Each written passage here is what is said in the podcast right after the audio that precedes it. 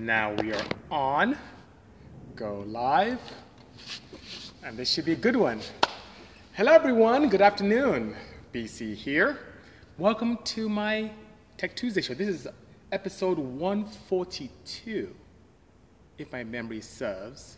And hope you guys are well. Thank you so much. And hello, DC5R Parts. Good seeing you indeed. Thanks for joining. Uyu Parse. Good seeing you. Eric Lecheno. Greetings as well. S.A. Limo, how are you? Lucas Weinsberg, good to see you as well, sir. AJ Thompson from across the pond, greetings. Good afternoon, J. Ken 5482. D. S.K. Lunt says, I'm the boss. Thank you so much. Appreciate that.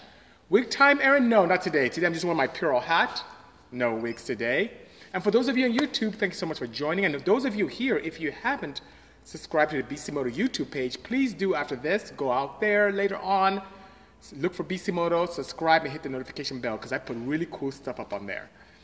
Philly's in the house, courtesy of Dragon the Moons. Good seeing you. Isufe, if I'm saying it right. Hello. Two Wagons, One Cup, with the coolest name on IG. Good seeing you. You're the Porsche boss, says Bo Stock 10. Thank you so much. And now you see I'm surrounded by a lot. I have a Porsche right here, project right here. I have a Mercedes Benz right here. I have a Tesla Roadster behind me there. I have an Audi R8. I just love cars. I love all different type of cars. I love things that go fast, you know? Corvo's saying, is that Tesla Roadster? Yes, it is, Corvo. Look at that. Right there. The original. The one that started the madness. And I'm going to do a review on that soon. And I will put up on my YouTube page. Very rare indeed. Love my Honda wagon, says Reyes. Charm. It's right there. I'm looking at it right here. Um, good morning, BC. Watching from my vacation in Vegas. Wow, nice. Oh, cool. That's interesting because I have um, the owner of CSF coming here to do some stuff um, on the Veloster. So maybe I can talk to him about that, you know? What do I think of the new Roadster? asked Lucas Weinsberg. Man, that thing is going to set the world ablaze. It's going to be the new level of supercar. And it won't cost what you would have to pay for Rivian, but it would outperform that. Sean Lee, my neighbor. Good seeing you, brother. How are you? Thank you for joining my Tech Tuesday today. Hello, EG Angel. And today I want to talk about something really cool, right? So, as I mentioned right behind me here, there's a Tesla Roadster, which kind of started the great movement courtesy of Elon Musk with the new EV revolution. Um, the EV1 did a good job from GM, but then that was kind of abruptly halted, and all those cars were recovered and destroyed. So, this really became the I would say, genesis to mass production of EV vehicles. And next to it is a, another vehicle that is kind of seen as a supercar of sorts, which is the Audi R8. And that's petrol, that's pure EV. And I was asking today if it's the ideal combination to have a hybrid like what the new NSX is, the NC1 car is, you know? And there are different schools of thought. Some people love the sound and vibration and feel of the petrol engine. Some people love, like myself as well recently, love the torque and advantageous acceleration of the EVs. But hybrids tend to combine the two, right? Which is pretty cool. Allows you to have the sound and the, the, the somewhat vibration and, and, and, and, and how should I say, baptism by fire, for lack of a better word while having all the benefits of the EV setup for launch and immediate torque and not having the range anxiety that you typically would have if you had a pure EV, which many times is not the big deal, you know? Um, hi to you, Superman from Brother. Thank you so much. Not a Lotus? No, actually, it's interesting you said that. That actually is a Lotus, I would say, glider chassis that Elon purchased, quite a few units, I think about 3,000 of them, and infused a Borg Warner based uh, electric motor in them. So I have been going through that car with Vigor and even though it says Tesla, you get inside, it feels like Lotus, but quite luxurious, more luxurious than what you see in Exige, which is pretty cool, you know? Hi from the UK, says Jagged Melons. Good morning, Indonesia. It's 2 a.m. Wow, you're hardcore. Thanks so much. And Chase is saying the NSX is underrated. It is, because it really is the first and so far the only supercar I've driven that I feel could be a daily driver. It's just so refined, so tame, has that that Acura reliability, which is very good, is very unique for a while until the C8 came out. It kind of C8 kind of looks a lot like the NSX, which is kind of frightening. And the price point is not bad because you're getting the power that you may see in an F1, um, the power you may see in an Enzo, Ferrari, or McLaren F1. the kind of that technology, but at a fraction of the price. You don't have to pay seven figures. You're more in the lower six-figure range, which is pretty good. Now, some people feel so passionate about EVs that they feel like having a hybrid is like lugging around a petrol engine. You don't need to. So here's my school of thought. Personally, I love petrol cars. It's where I hone my teeth. It's really awesome. I love shooting flames. As you can see some of my content. I love it, right? However, on the EV front, as an enthusiast, really first, even before me saying I'm an engineer, I'm an enthusiast first by far. Even before I got my degree, I was an enthusiast. I loved acceleration of EV cars, and I also love not being the position to pollute. I've watched, if you guys know, you guys know I love 935s, right? Um, this is going to be a 935 next to me here. That's going to be a 935 right over there. I really love 935 vehicles. But when you look at the videos on YouTube, you see them starting to puffing smoke and all that stuff. It's really nasty, right? So it's, it's really bad, and I, I, just want to have fun without the guilt. So I don't like the pollutants and, and exhaust gases and smoke. So EV cars allow me to have the speed, agility, you know, the quick nature, and not have the guilt of pollutants. And here's what's weird. Call me crazy, guys. I've said this before in Cavolt. You may remember this. I feel more connected to the road when I drive an EV. You just, you hear the pebbles, you feel the road, you hear the tires more. It's just more of this feedback. And when I get into one of my petrol high performance cars, all that feeling, that connection is dampened by the sound and vibration of the car, which is pretty interesting, you know?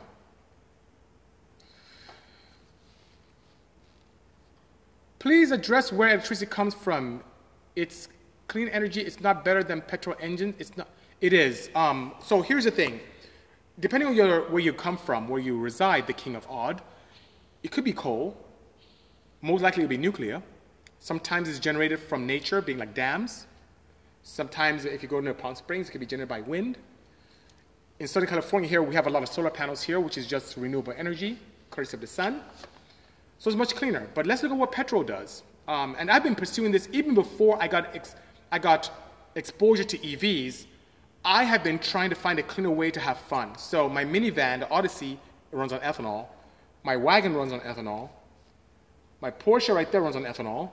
I've been trying to find ways to reduce sulfurs, you know, oxides of sulfur, oxides of nitrogen, which creates acid rain, which is pollutant. Um, California is a very strict state, so if you see the smog, if you wake up in California before pre-COVID and look at in Southern Cal how the smog just fills the basin, and then fast forward to COVID where people weren't driving, it was just clear. I could see the mountains. It's really bad. So um, people can try and argue about this. Um, that's fine. Um, I'm aware of some of the things that the petroleum companies have done to push EVs in a negative light. That's fine. But net net, based upon what I've seen, my own personal exploration without having an agenda or whatnot, I have been looking for clean methods. I even love hydrogen a lot, but it just doesn't give me the performance I need today's, with today's technology. And the EV just fits, fits the bill for me. And that's what you see more and more from me moving forward, you know? See it says, hello from Indiana. Is it true that you used to make gasoline with esters? Yes, that is correct. So he has a, I think, uh, see, Sewooden is asking about what happened. So when I was a student, um, I had my CRX that I raced, that I drag raced a lot, and just didn't have the resources or comfortably the resources to buy race fuel. And at that time, you can get regular gasoline for like a couple dollars a gallon, and the race fuel was $7 a gallon. I'm like, oh my goodness, this is a lot. So as a chemical engineering student, I thought, okay, how could I be able to make my own fuel without having a challenge of a huge expense? So being all I had to do is use a 91 octane as a base fuel that we have commercially here in California, and adding anti-knock agents like benzene, which is a known carcinogen, by the way, tetraethyl lead, another known carcinogen, and adding a little bit of toluene to add that little extra component and add some stabilization as well I was able to do great things. So, you know, fast forward to today, you know, I'm doing this Tech Tuesday with all of you. I'm sharing my information about, you know, what I've learned and technology and just being open. I've always been that way, just on a smaller scale. So when I went to the racetrack and people asked me, hey, dude, your car's pretty fast. What fuel you running? I tell them I make my own. And you know what ended up happening? Uh, people would complain, like, oh my God, BC's fast because he's cheating with his own fuel not knowing that no, the reason why I was making my own fuel was to save money and I didn't add any oxygenates or anything of that nature. And people kept protesting, protesting at the races, and it got so bad. I said, you know what? Maybe you really mess with these guys. So then came the esters. So what does that mean? The human range of smell is very narrow, right? Very narrow. And esters are like what we use to be able to create everything from air fresheners to certain scents to adding to our what we consume. Like, you know how you have Hawaiian punch, right? Hawaiian punch is not 100% punch. It's like 10% punch. The rest are like esters. Anyway, and esters are hydrocarbon based. So that being said, you can, in fuel, mix it up and combust it. So what I did was just to piss people off because they were complaining. It was not a couple guys, a lot of people complaining about what I was doing. They wanted to force me to go buy regular fuel and spend four times what it cost me to make my own. And I just added esters to my fuel to create a smell. So when you start the car, it smelled like grapes or strawberries. For those of you who raced with me in Palmdale, you remember that.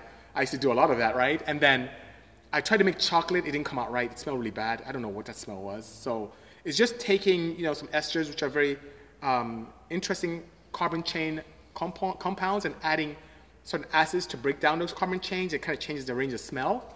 And added to my fuel. And it didn't give me any detriment in terms of... Um, being able to hurt my performance. It was just fine, which is great, you know? So, that being said, that's how that happened. So, I, I hope that gave you some insights. And net net, I guess the smell just really pushed the sanctioning bodies over the, over the limit. And IDRC was the first one to ban me from doing that. And then um, other sanction bodies followed suit. And I'll, I'll tell you guys something that's really, really bad. Once again, I was a student, right, making this fuel, and my knowledge range was limited. I actually started buying VP fuel, and guess what happened? I went faster. so it's like, I guess because the VP had some oxygen in it, so that makes sense, and I didn't put oxygen in mine. So it was better off they left me alone to do my own little stupid fuel than get me banned, because when they got me banned, I started running. I think, what fuel did I end up doing? I think I ended up doing um, MS 109. I went faster. Way faster. I gained like three and started beating people even more. So that was pretty interesting, eh? I love for what you do, have classes to teach on fuel. Yeah, there's, I have so much going on. I would love to do that actually, know? It's just time. You could have gone that much faster, says this Sonic US. Yeah, absolutely. Um, Rod Motorsports, BC, do you like sport bikes? I've never been a fan of things on two wheels. I'm terrified of it, to be honest with you. Um, I love four wheels. it's more stable.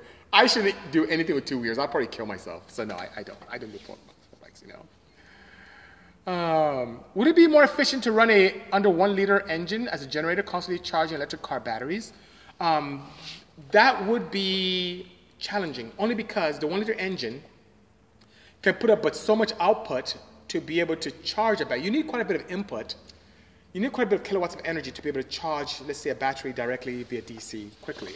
So um, I feel that the best way to move forward as time progresses and as technology gets improved, is what, Kovar, I think you're still here, what I'm doing this week to my car, which is infusing CHAdeMO, which is an opportunity, and CCS is coming very quickly, to allow for quick DC charging. So as battery density improves, or energy density improves in batteries, we will have batteries that are more dense, that can give more range, and then with direct charging and the capabilities that, exi- that will exist, you can charge it up as quickly as you would putting fuel in. So imagine having a three, four, five, 600 range vehicle that's fun and clean, and you charge it up, and in 15, 20 minutes, you're fully charged.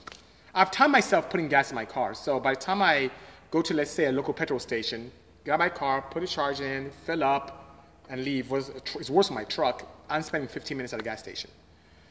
Here's where it gets even more interesting. If we all had gas stations at home, would we even go to a gas station? I don't think so. Especially now with COVID.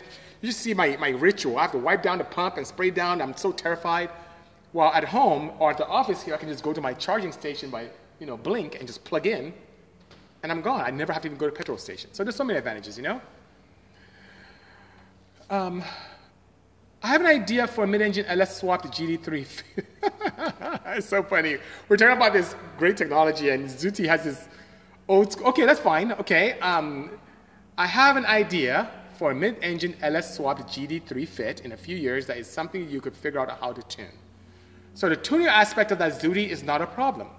As a matter of fact, my friends from AEM have a plug-and-play kit available for the LS engine. So tuning is not a challenge. The, where you have slight challenges, not even that big a challenge, slight challenging, is the fabrication to be able to put that properly, to be able to cool it properly and to have some kind of sound arresting mechanism so you don't have that loud LS noise into the cabin with you.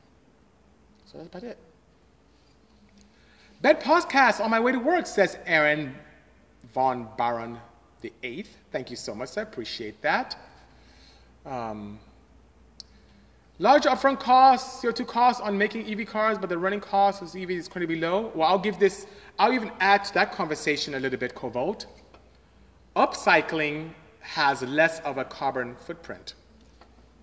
So it's actually quite detrimental to the environment to even buy a new petrol car, even a new EV car, than it is to upcycle a vehicle that was previously petrol to that that is now EV.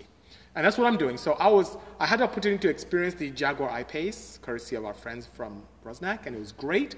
And I was this close, this close to pulling the trigger on one, and decided to upcycle an older vehicle. So I will document this build, which is be pretty cool, on YouTube, and it will be my daily. So if you haven't subscribed to the Bisimoto YouTube page, please after this run over there, subscribe, Bisimoto, B-I-S-I-M-O-T-O, notification bell, and you'll see what madness I'm doing. This is something that no one's done on this planet yet, and I'm going to do it, and it's going to be pretty exciting, and I'm going to document everything right there on YouTube, which is pretty cool. Tom for SDU, greetings from Colombia, and thank you for joining us all the way from South America. How do you see the state of the development for the batteries? I see that we are literally in the early stages of battery development. Remember, battery EV technology was halted for almost 100 years. As, even though they started out first, the petrol engine took over, and now we're in a bit of a renaissance, not only in design and architecture and, and, and, and enclosures, but also in terms of technology. So we have companies like Samsung SDI, companies like LG Chem, all these great companies that continue to push the envelope with more improved, higher dense, more cost-effective battery solutions. And even with the project, projects I have here, I keep them in such a modular way that as battery technology improves, I'll be able to implement those in my current projects, which is pretty cool, you know? Upcycle says Texas Holyfield, are there better platforms to change over? Well, I can share this with you.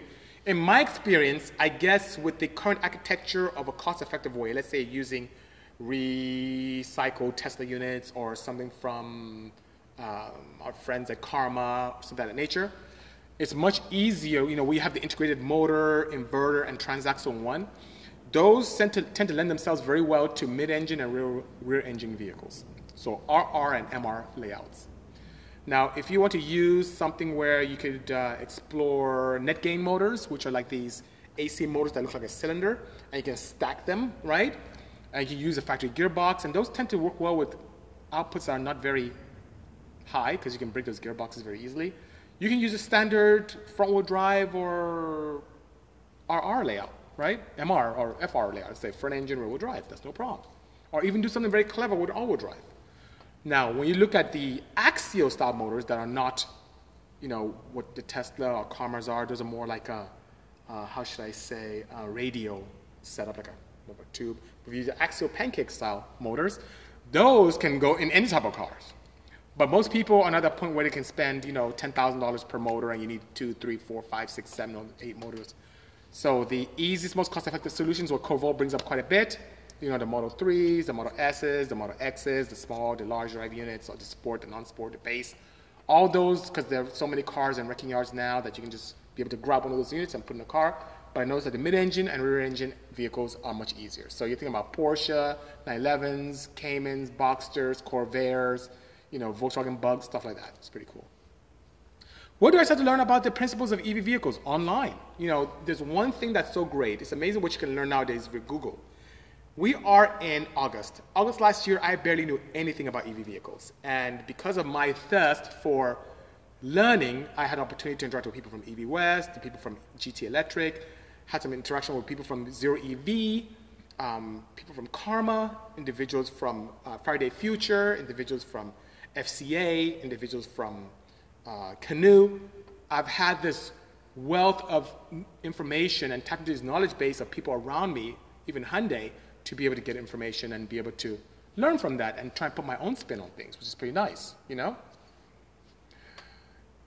Very good call, KO. Says spies a W124 cab right here. Yes, it is. Bagged up, nice, almost ready to go. Thank you, My Way Swing. Appreciate that, you know. Corvo said, hell yeah, Tesla motors, the cost per horsepower is insane and there's a massive aftermarket support. Well, I would say massive. it's getting there. Massive is like an LS motor, right? And there's just companies, hundreds of companies that base on that. But um, it's getting there. I, I agree with you. 90% is getting there, you know? Coco's pick, all the way from Portugal, says, I'm reading Top Gear article about your Porsche 935 K3 right now. Oh my God. Coco's, if you can do me a favor, I have not had success talking to my people at Top Gear and getting a copy of that. You can DM me, please, and let me know, because I'd like to buy a couple copies from you if you have it in your local bookstore or something like that. I'd like to buy some, send you some resources, ship me a couple. I, I need it. I, don't, I haven't even seen the article. I've seen pictures of it from fans, but I can't get one from the UK. It's pretty crazy. My own article, I can't even get it, you know? Any new projects asking life as Larry? Yes. So you see the W127 here, the Mercedes. There's a Porsche shell right here. There's a Caterham right there that we're converting. I'm gonna do some fun things with that beautiful Tesla Roadster back there. Doing a flashing program and some, you know, just tune-up upgrades to the Audi R8. Um, we're doing some uh, modeling, 3D modeling with the guys from CSF in a few moments, right when I'm done with you guys on the new 2020 Veloster N. There's an NSX NA1 actually I should say NA2 because the drive-by-wire newer version that uh, has a supercharger kit and we're doing a full engine management for this track car as well. There's a Cayman right there on the left. There's an S2000 with an adapter plate system to infuse a CD009 gearbox into it and do some testing for AEM, track build. There's a lot going on here. Pretty, pretty crazy busy. Flow Topper from Germany, thank you so much for joining. Appreciate that indeed. Um, what fuel system return did you use on the CRZ build? Was it drop-in assembly? Absolutely not. So boosted GD3 for me, here's the deal. I'm in a very advantageous, I would say, position to be able to work closely with some of the OEMs, American Honda being one of them. So that being said, when we get a project and we have this proposal we give to the manufacturers about what we want to build, it comes with a clean slate. For example, the Odyssey that I'm looking at right here, that's right in front of me, you guys can't see it because it's behind you, but this Odyssey, there, when we built it in 2013, there was no aftermarket ECU for an Odyssey or fuel system or for the new Earth Dreams J35. Why? There was no piston, rod, crank, headwork, valve. There was nothing for this car. And we had seven weeks to build it. So in seven weeks, we had opportunity to design components to be able to do that. Yes, DJ says just a normal day at BC Motor. Absolutely. So let's fast forward to the GD. We built a GD5. That came direct injection, which is very limiting for us because the direct injection system is really close to optimized from factory, and we're trying to make 400 horsepower. So we had to ditch the direct injection system. I plugged all the holes in the engine for direct injection, had the opportunity to retrofit a port injection system in it, which means I had a custom fuel rail that we worked with Goneo to create large injectors, custom turbo kit, and a standalone using AEM Infinity, because this is a truck-only car, to be able to control fuel ignition and VTEC for the car. And that way we're able to do that. And to be able to run that, once again, custom fuel rail, an AEM fuel pressure regulator, braided lines all the way to the tank. I use the original feed as a return. I put a bulkhead on top of the fuel pump assembly, gutted the internals, and put a feed pickup and grab like a very large pump and use that pump to be able to send fuel out. And that was it. It's pretty simple, you know?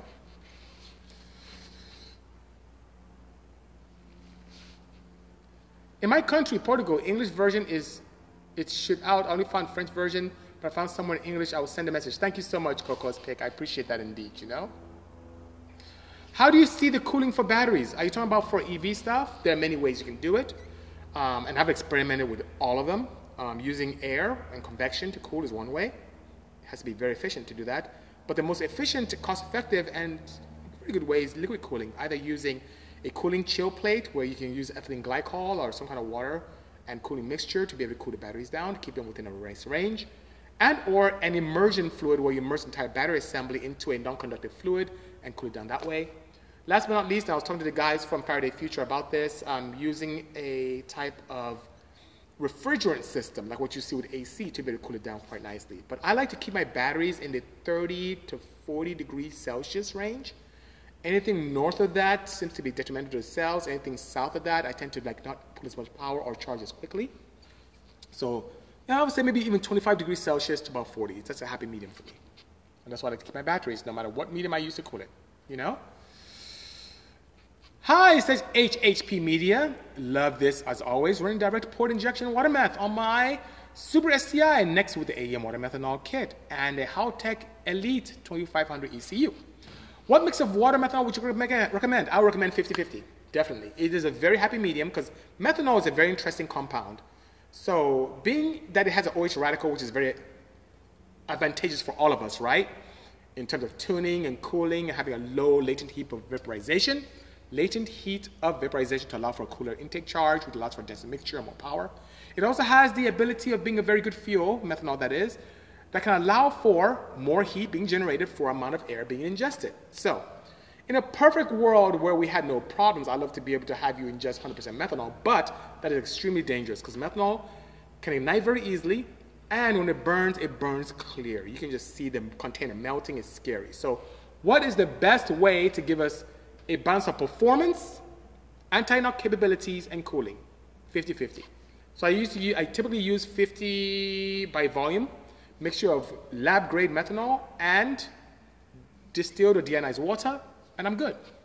And it gives me the power. That S2000 that's on the left, and you can see it on my YouTube page, gained 50 horsepower at the same boost level on a high compression engine, but just going with that AM water methanol kit and use a 1000 cc nozzle for that, which is pretty cool. Life is not fair. Oh, life, life is not fair, says BK Tumenis. Parts are just at your disposal, even when they don't exist on Earth. Actually, BK Tumenis, no, they're not at my disposal. And forgive me if I, if I that's why it came across like nothing's at, at my disposal. There's nothing available. We have to create. So, for example, we have the AEM-ECU, right? There's no compound, there's nothing available for a trigger pattern for even the Genesis that you're playing with, you know? Um, sorry guys, I keep getting, I, I, keep getting these calls coming in. Um, so there's nothing that is available for the pattern that's in the V6 engine, in the Odyssey, or even your BK.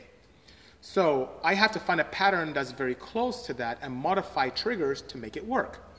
That's not something that AM can help me with. That's not something that can call someone up and get that input. It's something that we have to kind of figure out here internally. I have to figure that out here in the office.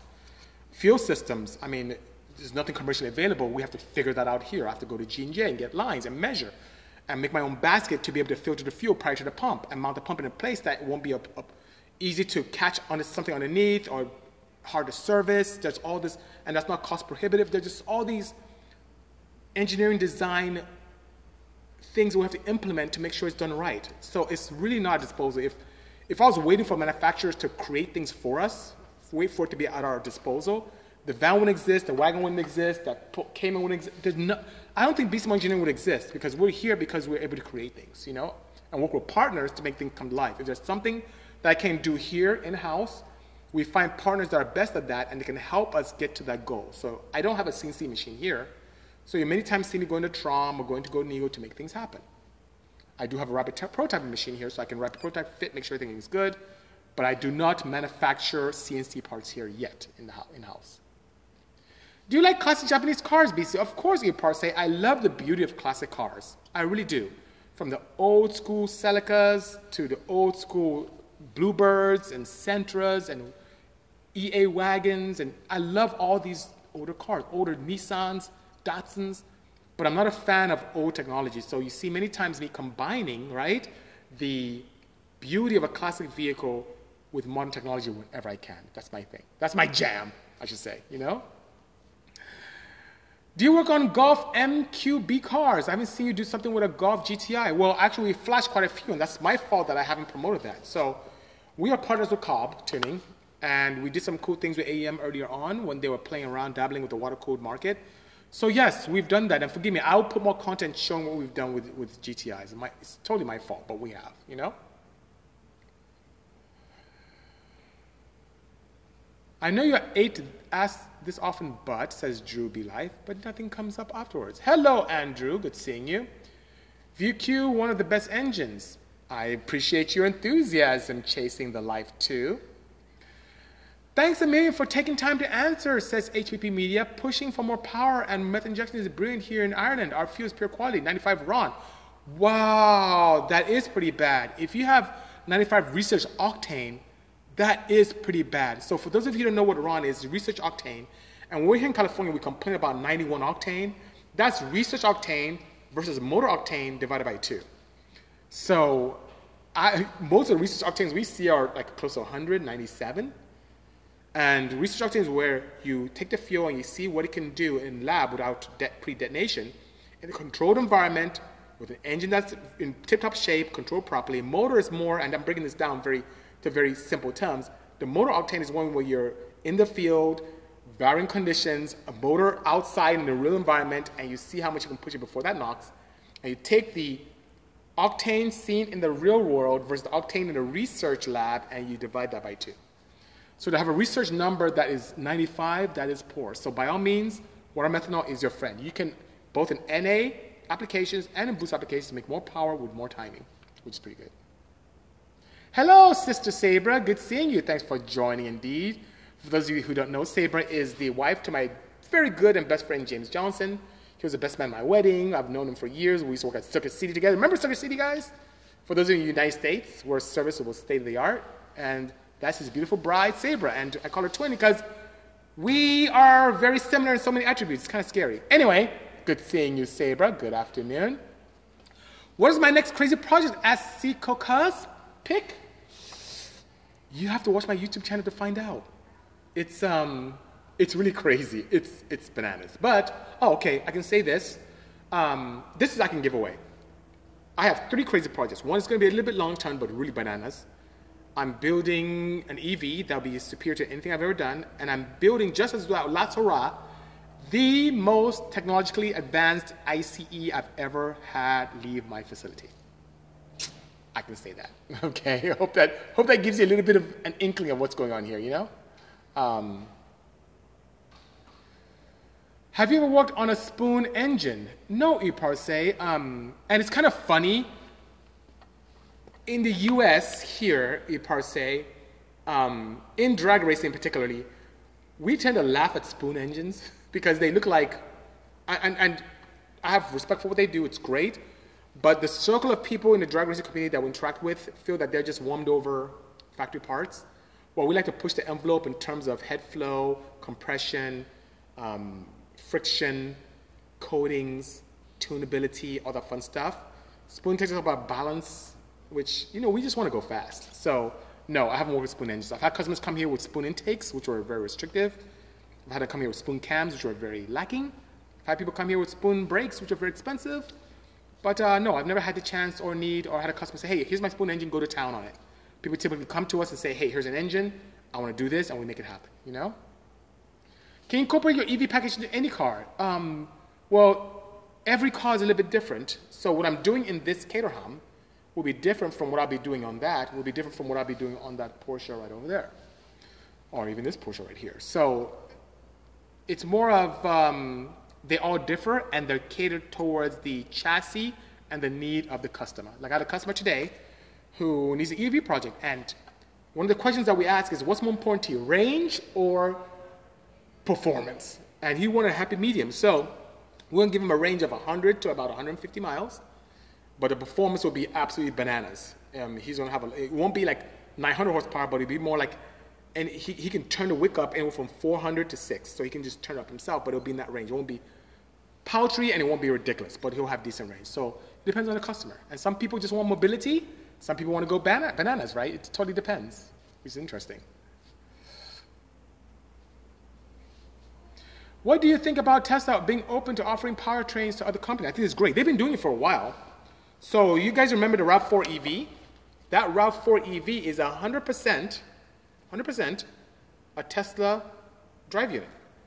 So they work with Toyota for quite a few years. Um, if you find a old school, an older, or slightly older uh, RAV4 EV and you take the motor out, it's literally a drive unit from Tesla with Tesla markings and everything. A little bit earlier firmware that's in there, but it's the same thing. And I think it's a good thing. Um, Elon and his team, they've been doing some great things and they've actually helped us. I look forward to do more things with them as well. Do you like Fiat cars? Asked Rod Motorsports. Actually, I do. Um, recently, you know, we have a good relationship with the guys from FCA. As a matter of fact, the head of global design, Ralph Gilles, is a close family friend of ours and the godfather to my son. So I love what Fiat does. Is they've done some great things. I'm not a huge fan of multi-air engine, but what they've done with some of their performance models has been pretty cool. So I, I do. Opinion on E46 M3 for first track car? Absolutely bananas. You will love it. As a matter of fact, I have a good friend, my friend Benny, who I spoke to all weekend, who got me from Hondas into Porsches. Raced many times. He raced Civics, he raced TSXs, and he finally went to an M3 E46, and he loves it. He said it's the most amazing track car. And this guy, what he says, I don't take lightly. So by all means, they're amazing. And they have a lot of aftermarket support. From what I understand, you do have to do some really cool things to reinforce the strut tires, especially the rear, but they can make a very fun, very formidable track car. Do you like the Hemi engine? I do, um, especially if they're set up to run on flex fuel. I do, actually. What's the orange car behind me, says Alan Zussman. Well, that is a rarity indeed. It is a Tesla Roadster. Looks like a cool little Lotus, right? Well, it's a Lotus glider body that Elon purchased quite a few, a few thousand of them years ago. And that was the first commercially available Tesla vehicle. So that's a Tesla Roadster here. And I'm going to review on that, and I'm going to put it up on my YouTube page, which is pretty cool. How many EV powered cars are in existence in total? I do not know. But I can tell you one thing, just Tesla alone, they already reached a milestone of a million vehicles. They've already done that. So I really don't know. But you know what? It does make up a very small percentage. From the statistics I saw recently, it's only 2% of all vehicles sold, so it's not many. But that number continues to increase and increase every month, let alone every year. Hello, Nazi. Hello, Izus. AJ, how are you? Thanks for joining, sir. Um, the, it, you know, you know what's good? The EPM, yeah, EPM is back here. They change internals, so at your leisure, come by. Are you an advocate of peace and coating, says BK Jimenez? I am a huge advocate of all types of coatings. Oil shedding, heat retention, friction reducing, I'm all about it. So you see, as a matter of fact, one thing that set me apart as a racer was my heavy use of coatings in my race engines. And if you talk about any of my engines, you'll see friction reduction coatings on my camshafts, you see it on my bearings, you see treatments on my crankshafts, anything where there's any kind of surface interaction. I was big on oils, um, so I love the guys from Purell so much. On the piston dome, you see ceramic barrier coatings to allow heat not to get absorbed to the piston so it can stay in the combustion chamber and do work. In there as it should, you see my valves coated, my combustion chambers coated um, with ceramic barrier. You see my skirts coated with like a, a moly style coating. I'm big on that. Because, you know, think about it. In internal combustion engines, we're not really creating power, right? We're really harnessing and being more efficient. We lose so much heat and energy to the surroundings. Anything you can do to retain that in and reduce consumption of energy via friction is a good thing. So, I'm a huge advocate indeed. I love that stuff. So my question is, says Drew B. Life, what is a good way to start on your own in the aftermarket performance world? Is it selling products, installing products, performing maintenance? Actually, it's all of them, all of the above. Um, and we do it quite a bit here, from design to testing to marketing to general maintenance. Not too much there. To selling parts, to installing parts, to tuning. So put it this way, I'm one of those guys who have been fortunate enough to take a hobby, something I did myself. I worked on my own car, maintain my own vehicle, modify my own vehicle, install parts myself, tune my own car, and turn that into a business, which has been great. So it's very difficult. It's a lot of work. If you are not willing to put in the hours, because I'm here every day, I think DJ Remorov knows this. I'm here every day. I work long hours, 12, 16 hour days. And that has allowed me to continue to stay afloat here. If you want a regular nine to five job, you clock in at nine, leave at five, you should rather work for someone. But having a business is very gratifying, but it's also a lot of work indeed, a ton of work. Really is. Hello, Island Build 619. Good seeing you. Hello, Fastest Car, says Idro DSF. Thank you so much. That was fun filming that indeed. I love the color color matching motor horse. Thank you. That's, that is, I didn't even notice that, GJ. Good call, sir. That was not by design, sir.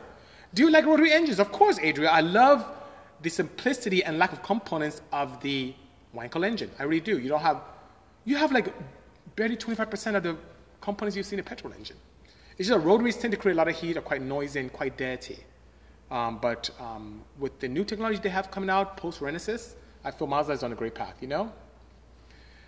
Thanks, BC says Uparse. The new car technology based on EV is amazing. I agree. It's absolutely amazing indeed, you know? Do you have any degrees from college? Asked Izus 8689500. If yes, what college? Sure, I'll share with you. So I'm one of those weird guys. Um, I did get into university at a very young age. I was in university at the age of 15. Back home in Nigeria, where I was, didn't learn much, so I came to the United States to continue. And in Nigeria, I went to the Anambra State University of Technology, where I studied petrochemical engineering. Came to the United States, wanted to go to Cal Poly Pomona, but they didn't allow or take my curriculum from Nigeria, so I started fresh. So I went to very quickly finished up there. I went to Students College, where I got an associate in arts and associate in science in pure and applied sciences. Then quickly went to Cal State Long Beach, where I continued and got my bachelor's in chemical engineering and my master's in, in engineering management at Cal State Long Beach. So I hope that helps. See you soon, AJ, by all means. Do you like the first gen R8? Um, the look was really cool and very forward thinking. The gearbox, the SMG, I didn't like. They had many advances with gearbox technology as the as the model progressed. So I tend to like the newer generation R8s just because of their shifting capability. Thank you, Blast listed CRV. Said nicest guy in the industry. I appreciate the kind words. BC, what's your favorite 911? Mine or general? I would say, in general, period, I love the GT2 RS. That thing is ridiculously sick. The new 991 going to 992 GT2 RS, beautiful. In my stable, the best 911 I like, believe it or not, is the K3V. That thing is amazing. It's really blown my mind and changed how I focus on things, you know? Travis Cash says, Hey, Obese, have you thought of building a newer modular Mustang or any domestic brand? I am, and uh, once again, my fault again. So, Travis, we worked with Ford. We built a 900 horsepower Mustang as far back as 2015. So, we've worked with Ford. Not a very easy company to work with.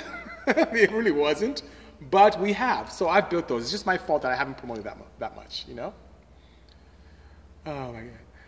Does Pure exceed factory specs, specifically for WS? By all means. So, whether you're looking at any of those standards from Ford, from Mercedes, from BMW, from Audi, it meets and exceeds those standards. Um, these guys from Purell, and I'm looking at some cases I have here, they're from the aerospace world, and they actually laugh at what happens in the automotive world. From what I, as I spoke to the engineers, what they've told me is that the technology they experience in aerospace is decades ahead of automotive. That they don't even understand why people are still selling that stuff in the automotive scene. It's just so behind, so ancient. So yes, in terms of reliability, in terms of protection, it meets and exceeds those factory specs, sir.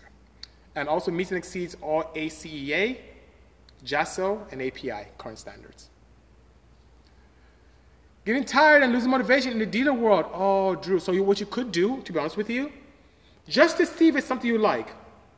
Weekends, volunteer. I don't care if you even intern at a facility that kind of does what you like in your area and see if it's something you really want to get into. Um, that would be the best advice I can give you. I, had a, I was fortunate enough to work in a speak shop that I started with my good friend Richard Salvador years ago. So many of you in LA may remember RS Machine or RS Motorworks. So it's literally Richard and I started in his garage. So we kind of started that shop in Carson, California, and continued to grow it. And that allowed me to understand that marketplace even better. And I just found this passion for creating and figuring things out and testing. I just had the opportunity to really race not because I love to go fast or win a ton of races by default. It was because it was the best way for me to experience my creations. Buckley's asked, why is my shirt inside out? It's a fashion thing. You know, it's just something pretty cool. You know who does this quite a bit is Magnus. Magnus Walker does that too. So this is one of Beast Model uh, Mulholland shirts, and I had it just printed inside out just to be different. I like different stuff. I just, I like it. Hey, BC says J Duck Talk. 997 Turbo Project getting close. Can't wait to see in two weeks. Awesome. I can't wait to see that as well. I look forward to your car. That's going to be a fun project indeed, you know? HP, HHP Media saying, BC, the intake gaskets on your website, what are the advantages of them over stock ones for the Subaru engine? Hassan is asking. Well, I'll tell you what. You notice how on new cars, they now have like, this one doesn't have it, but they have composite intake manifolds? And there's a reason for that. Composite meaning like plastic. Look at plastic, right? And the reason why manufacturers do that is to alienate the heat of the engine, because the engine is this great heat exchange mechanism, is this great energy converter, and heat is emanated from internal combustion. when it radiates into the intake manifold, the air coming in that's being ingested expands. And as you expand, you don't have as many molecules of oxygen in every induction of the air. Or every time the engine pulls in, let's say half of it is displacement, an eighth of it is displacement, a quarter of it is displacement. No matter what volume of air is ingested, because the air coming in is expanded because of heat, you don't have as much oxygen. And what happens? That means you don't make as much power. So, what does the Bisimoto intake manifold heat shielding gasket do? Above and beyond the fact that it's reusable, and I use it on my cars, boosted and NA and all that, my race car and everything, it does a great job in alienating the engine heat from the intake manifold. So your intake manifold stays cooler, so when air passes through it, it doesn't have the propensity to expand very easily. And hence allows you to ingest more denser air, hence creating more power. And then, you know, factory gaskets could be, you can even use a cost-effective Fel-Pro one. Those could be $60, $70. Sometimes you can get a good deal for $15, but you have to keep switching every time that you take your intake manifold off. But the Bisimoto one, I think I have a ridiculous special of like $24 shipped, like something ridiculous to help out the community. And you can reuse it and reuse it and reuse it and reuse it. And if you have a water little outlet on your gas, you just put a little bit of RTV in the front and back, and it's good to go. You can keep reusing it and going and going and going. I've, I've not changed mine in years. And it's, it's really good. So it makes power, and I've seen from low displacement engines, anywhere from four horsepower to high displacement engines, I've seen up to seven or eight. It does work. And you touch your intake manifold, it stays cooler, which is pretty cool. What would you suggest, says G.R. Rec the best, Grec the best? What would you suggest as the preemptive measures to prepare an M96 for boost? Well, I'll say that's a great question to part on, which is good. I love the M96 engines, and you know why? Not only because of people, a lot of them hate them. that's not the main reason, but look at the ports on that M96 head that you may have. The ports are pretty massive. And as we know, air ingesting air is the best way to make power in these internal combustion engines, right? So that being said, the M96 engine lends itself to a lot of good flow, which is fantastic and create a lot more power. The four valve heads are very nice and so on and so forth, but it does have, as we have seen, some areas that need to be addressed to be able to place concern at bay. So, de-chunking is something where the top of the sleeve can break off and create a little chunk of a D-shaped mechanism. So sleeving is the way to go, so that works. Intermediate shaft bearing, if you're already in there, you might as well upgrade your intermediate shaft. The companies like Tuner RS that make an oil fed one, which is amazing, right? So that addresses the intermediate shaft issue. I love to use, we talked about earlier on when BK was here, I talked about coatings. I WPC my crank and my bearings as well. Valve train, the M96 engines and some of the M97s are notorious to fracture valve springs after high RPM use. So that being said, using a Bisimoto valve train is something that can help. We have on our site. It's pretty cost effective, like 700 bucks or so. And you can upgrade your springs and retainers, and it's beehive, so you don't have any harmonics that can break the springs, and a much lighter weight. So, valve train, sleeving the block, having the capability of being able to upgrade the internal combustion, uh, I would say, uh, intermediate shaft is a good one. And then last but not least, the rod and piston combo because you're boosting. Um, I use Trom for my pistons, and we have our own BC motor rods. And that would address it. That would make your engine bulletproof. You can make with the sleeving, the rods, the pistons, the valve train, even if you leave the head bone stock, you don't port it, you can easily make four figures with the right turbo system and engine management solution. And I use uh, AEM Infinity for my engine management. And since your crankcase, by the way, GRC, um, has a 60 minus 2 wheel on the, cam, on the crank and a single pulse Hall on the cam, you can use an AM Series 2 or AEM Infinity very easily. And it offers you a motorsports package at a sportsman price, so that's good. BC, you're the best to ever build. Thank you so much, Johnny Freshman. You're very kind. I appreciate the kind words, you know. Um, do you have any thoughts on the Frankenstein G23? I understand what you're trying to do. I understand it's cost effective. Um, Kevin is here, and he knows that I'm not a huge advocate of mixing matching heads and blocks. So if I'm building an F23, I build an F23. If I'm building an F22, I build an F22. If I'm building an H series, I build an H series. Uh, I guess the G23 is a way to avoid sleeving. So you take an H series head and you put an F23 block it's not my cup of tea. I tend to keep heads with blocks, you know? Thank you so much, Danny GSR, saying that I'm the GOAT, greatest of all time. I appreciate that indeed. But guys, this has been a slice of heaven. I really, really, really appreciate you on being here on my 120, 120, 142nd episode. And um, AB Bula has one question, wants to see the minivan. So I'm going to switch to YouTube. Forgive me, you can't see this, but I'm going to switch this around. And right there is the minivan. Minivan to the door of my Insight next to the Odyssey and a customer's EG Civic Sport front wheel drive, you know? So that being said, that is that. So that is a wagon. So nonetheless, guys, if you haven't subscribed to the BC YouTube page, please, as we leave today, head over there to the BC YouTube page, subscribe, hit the notification bell. I have some crazy stuff going on. Kevin, you haven't been here in a while. You see what I'm doing? I'm doing some crazy stuff here. Thank you so much, Ab- Abdullah. Stay safe, everyone.